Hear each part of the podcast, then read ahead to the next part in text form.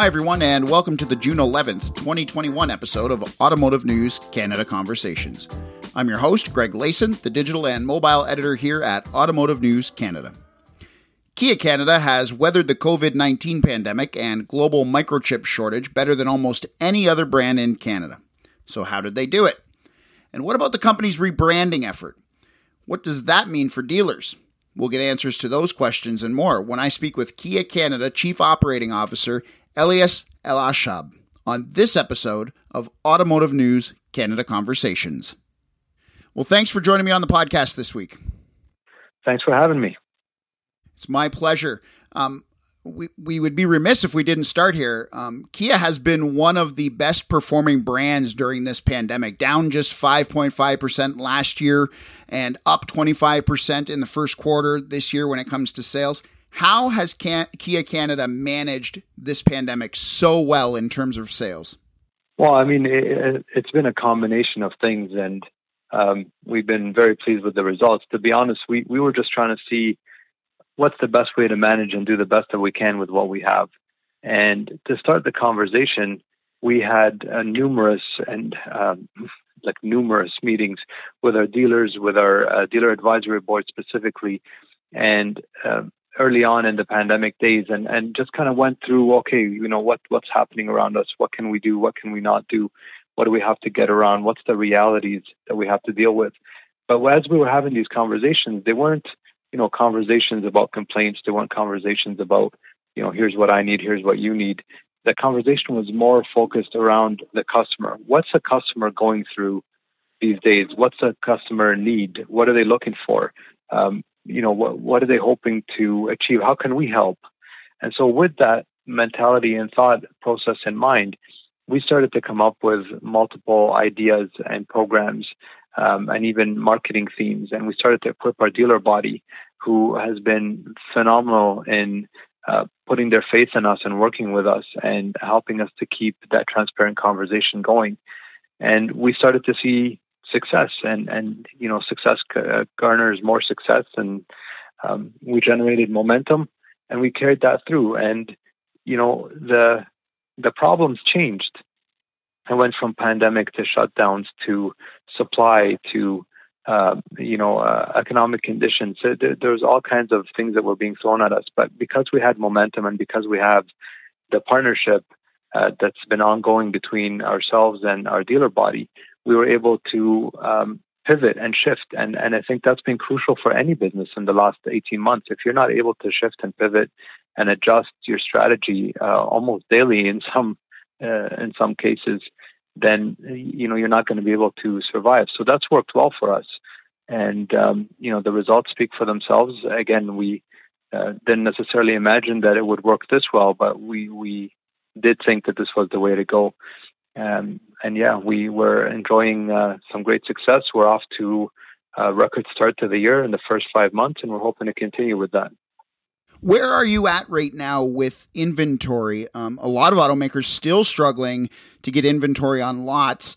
Um, does Kia have a particular advantage that maybe its its um, factories weren't hit as hard by shutdowns due to COVID or hit as hard by microchip shortages? I just wonder what the inventory situation is like for Kia Canada right now. Well, I, I think um, you know our factories should be commended for uh, doing a, I think, a better than average job at trying to secure all the uh, products they need to build the cars and keep the production lines going. Um, everyone's had some sort of effect. But I think what's been key for us is the management of inventory and trying to make sure that we get the right inventory to the right dealerships, to the right customers, and making sure that no inventory is sitting and that we're being efficient in moving it. And also to make sure that we're basically selling what we what we have and what we can get what you're going to be getting is, are more electric vehicles eventually because like every automaker kia is clearly dedicated to electrification. What is the ev potential in canada? What does kia see in canada when it comes to electrification? Is there a large potential there? Is it segmented sort of in province by province or where EV rebates are. I just wonder how you move forward with an electrification plan in a country that, you know, in, in central Ontario, here in Ontario, no rebates, BC, a lot of rebates, Alberta, perhaps not um, keen as other markets to, to take up electrification? What's the strategy here in Canada?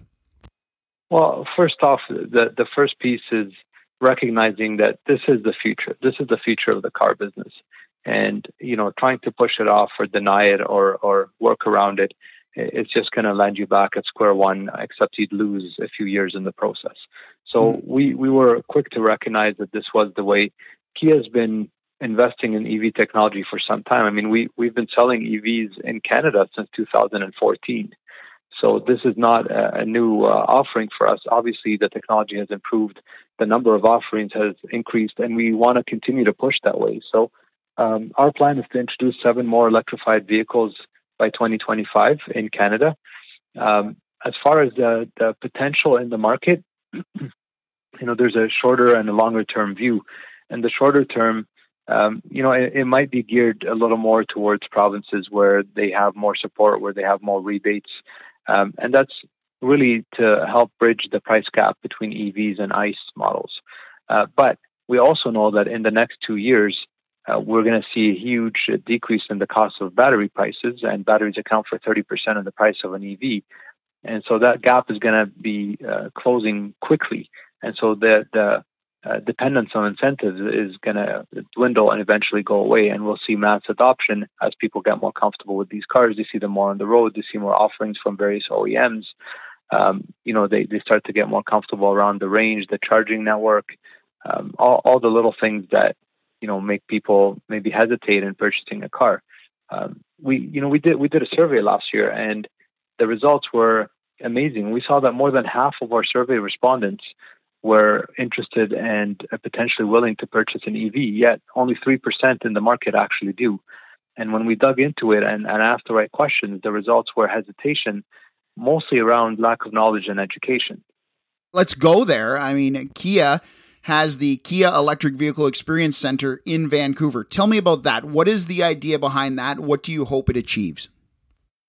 Well, the, the idea came from exactly that um, uh, recognition that we um, that we got last year when we did the survey. Uh, that understanding that hey, you know, people might understand the technology, and it's easy for somebody to Google and and research, you know, what's an EV and and what's the you know range and how much is a charger and all that good stuff. But people were still uncomfortable. They wanted to talk to a person about it. They wanted to talk to somebody who drives and lives the EV lifestyle. They had a lot of um, you know kind of secondary lifestyle uh, questions as well that you know may, maybe are secondary questions, but they're crucial in having them make that move. And so people asking about you know charging their uh, EV if they live in a condo, adding a charger to their house. Can it be inside? Does it have to be outside? How far can I go? How long does it take to charge? You know what happens if I'm stuck on the side of the road and I'm out of charge? Like they're they're very uh, you know valuable questions that kind of remain unanswered. And so when we thought about all that, we thought, okay, there's you know two parts of the country that have uh, mass adoption of, of electric vehicles. Uh, we geared more towards uh, Vancouver as our uh, you know first place to build an EV experience center because of the demographic and and the fact that you know it's a, a very urban environment and and we thought okay let, let's build a center where anybody off the street can walk in and get a real EV experience. Ask questions to an EV owner, but also, you know, get get a real test drive of an EV. And I don't mean, you know, gas and brake. I mean test drive as in drive through the various parts of the city, see what it's like in the city on the highway, find out what it's like to access the HOV lanes, uh, to access special parking. Go to uh, a public charging station and charge your vehicle while you get a coffee to see how long it takes, to see how easy it is to plug it in, to see what it's like to uh, pay for a charge, then access a home charger and see what that's like.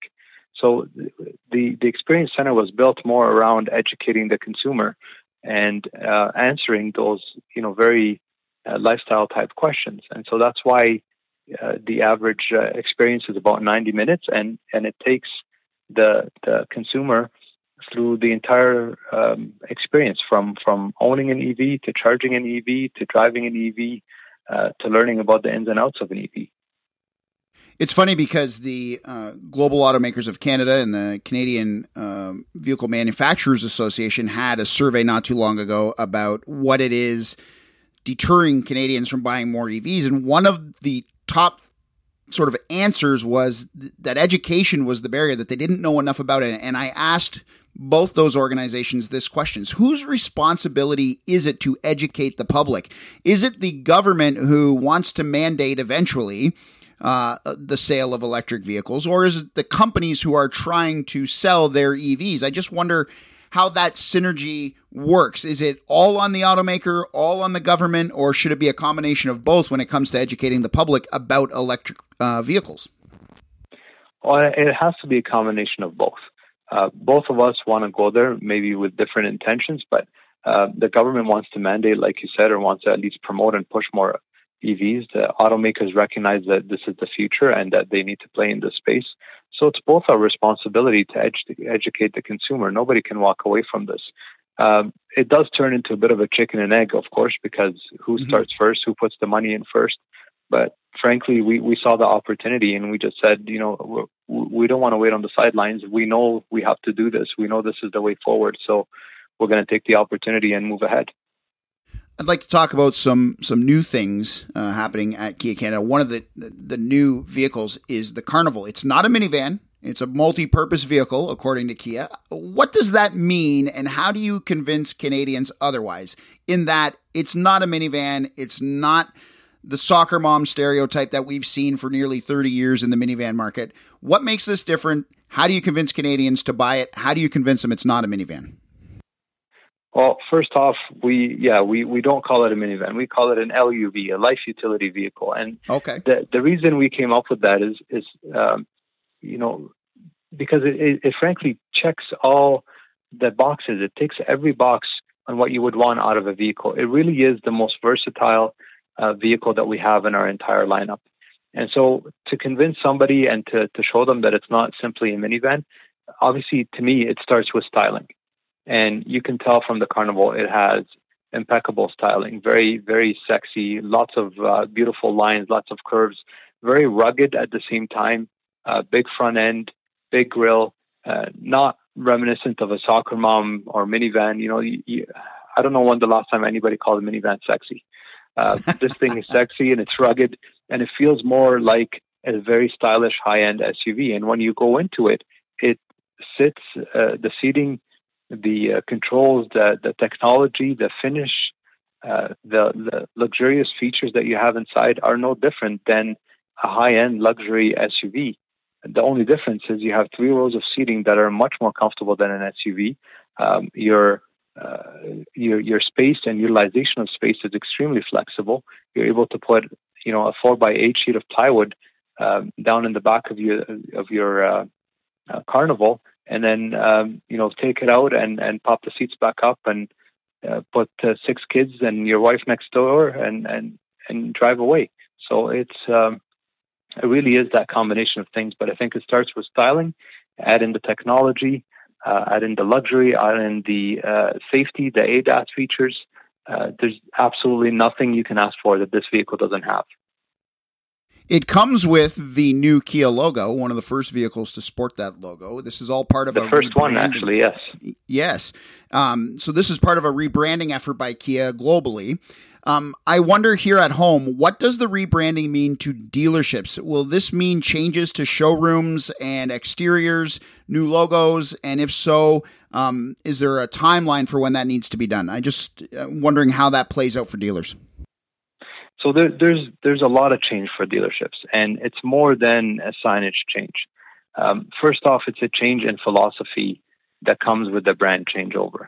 And the, the easiest way to sum it up, one of our uh, global executives called it out and said, we're, we're transforming from a value brand to a valuable brand.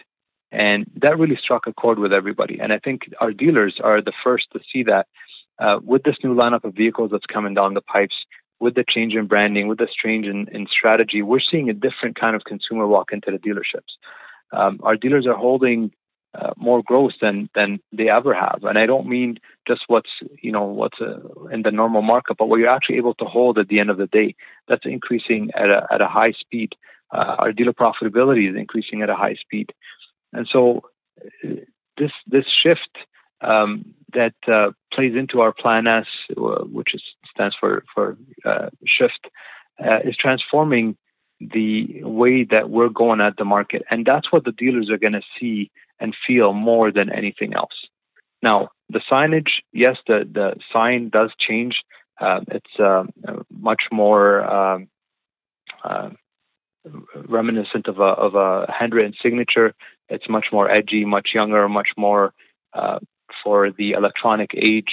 Uh, it brings a little bit of inspiration. Um, it's um, it's much more transparent, and yes, that is something that the dealers will have to change at their local dealerships as well, and maybe some color changes. We're still in the midst of trying to figure out exactly how we're going to showcase the new signage at the dealerships.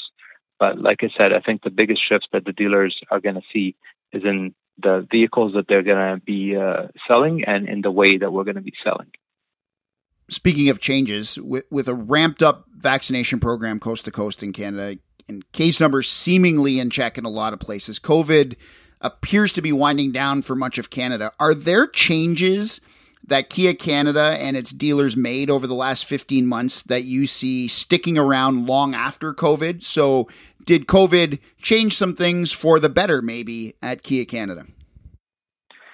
I, think so. Yes, I think it's um, it's done a few things. Uh, first of all, it's people are paying a lot more attention to sanitization and personal safety. So I think that piece will stick. Uh, but more importantly, I think it's helped advance the automotive business, which, as we all know, you know, we're, we're one of the slower industries to to advance. And what would have probably taken us five to ten years all happened in the last twelve to eighteen months. And that's the adoption of technology, the adoption of um, you know a, a, mixed model where customers are able to uh, interact and um, purchase and service and pay for vehicles in um, a slew of different ways and kind of mix and match to their liking. And I think that's what the what the future is going to look like. And I think that it's going to stick whether COVID stays or not. Well, it is certainly uh, an exciting new chapter for Kia. I thank you for joining me on the podcast this week. Uh, much appreciated. Stay safe and uh, all the best. You as well. Thank you very much. We reached Elias in the greater Toronto area. If you'd like to be a guest on the show, have a suggestion, or simply want to comment, email me at glayson at autonews.com. And remember, you can listen to all our previous podcasts on Spotify, iTunes, and Google Play, or on our website, automotivenews.ca. Just click the Canada Conversations tab at the top of the homepage. That does it for this episode of Automotive News Canada Conversations. We hope you'll join us next time. So long, everybody.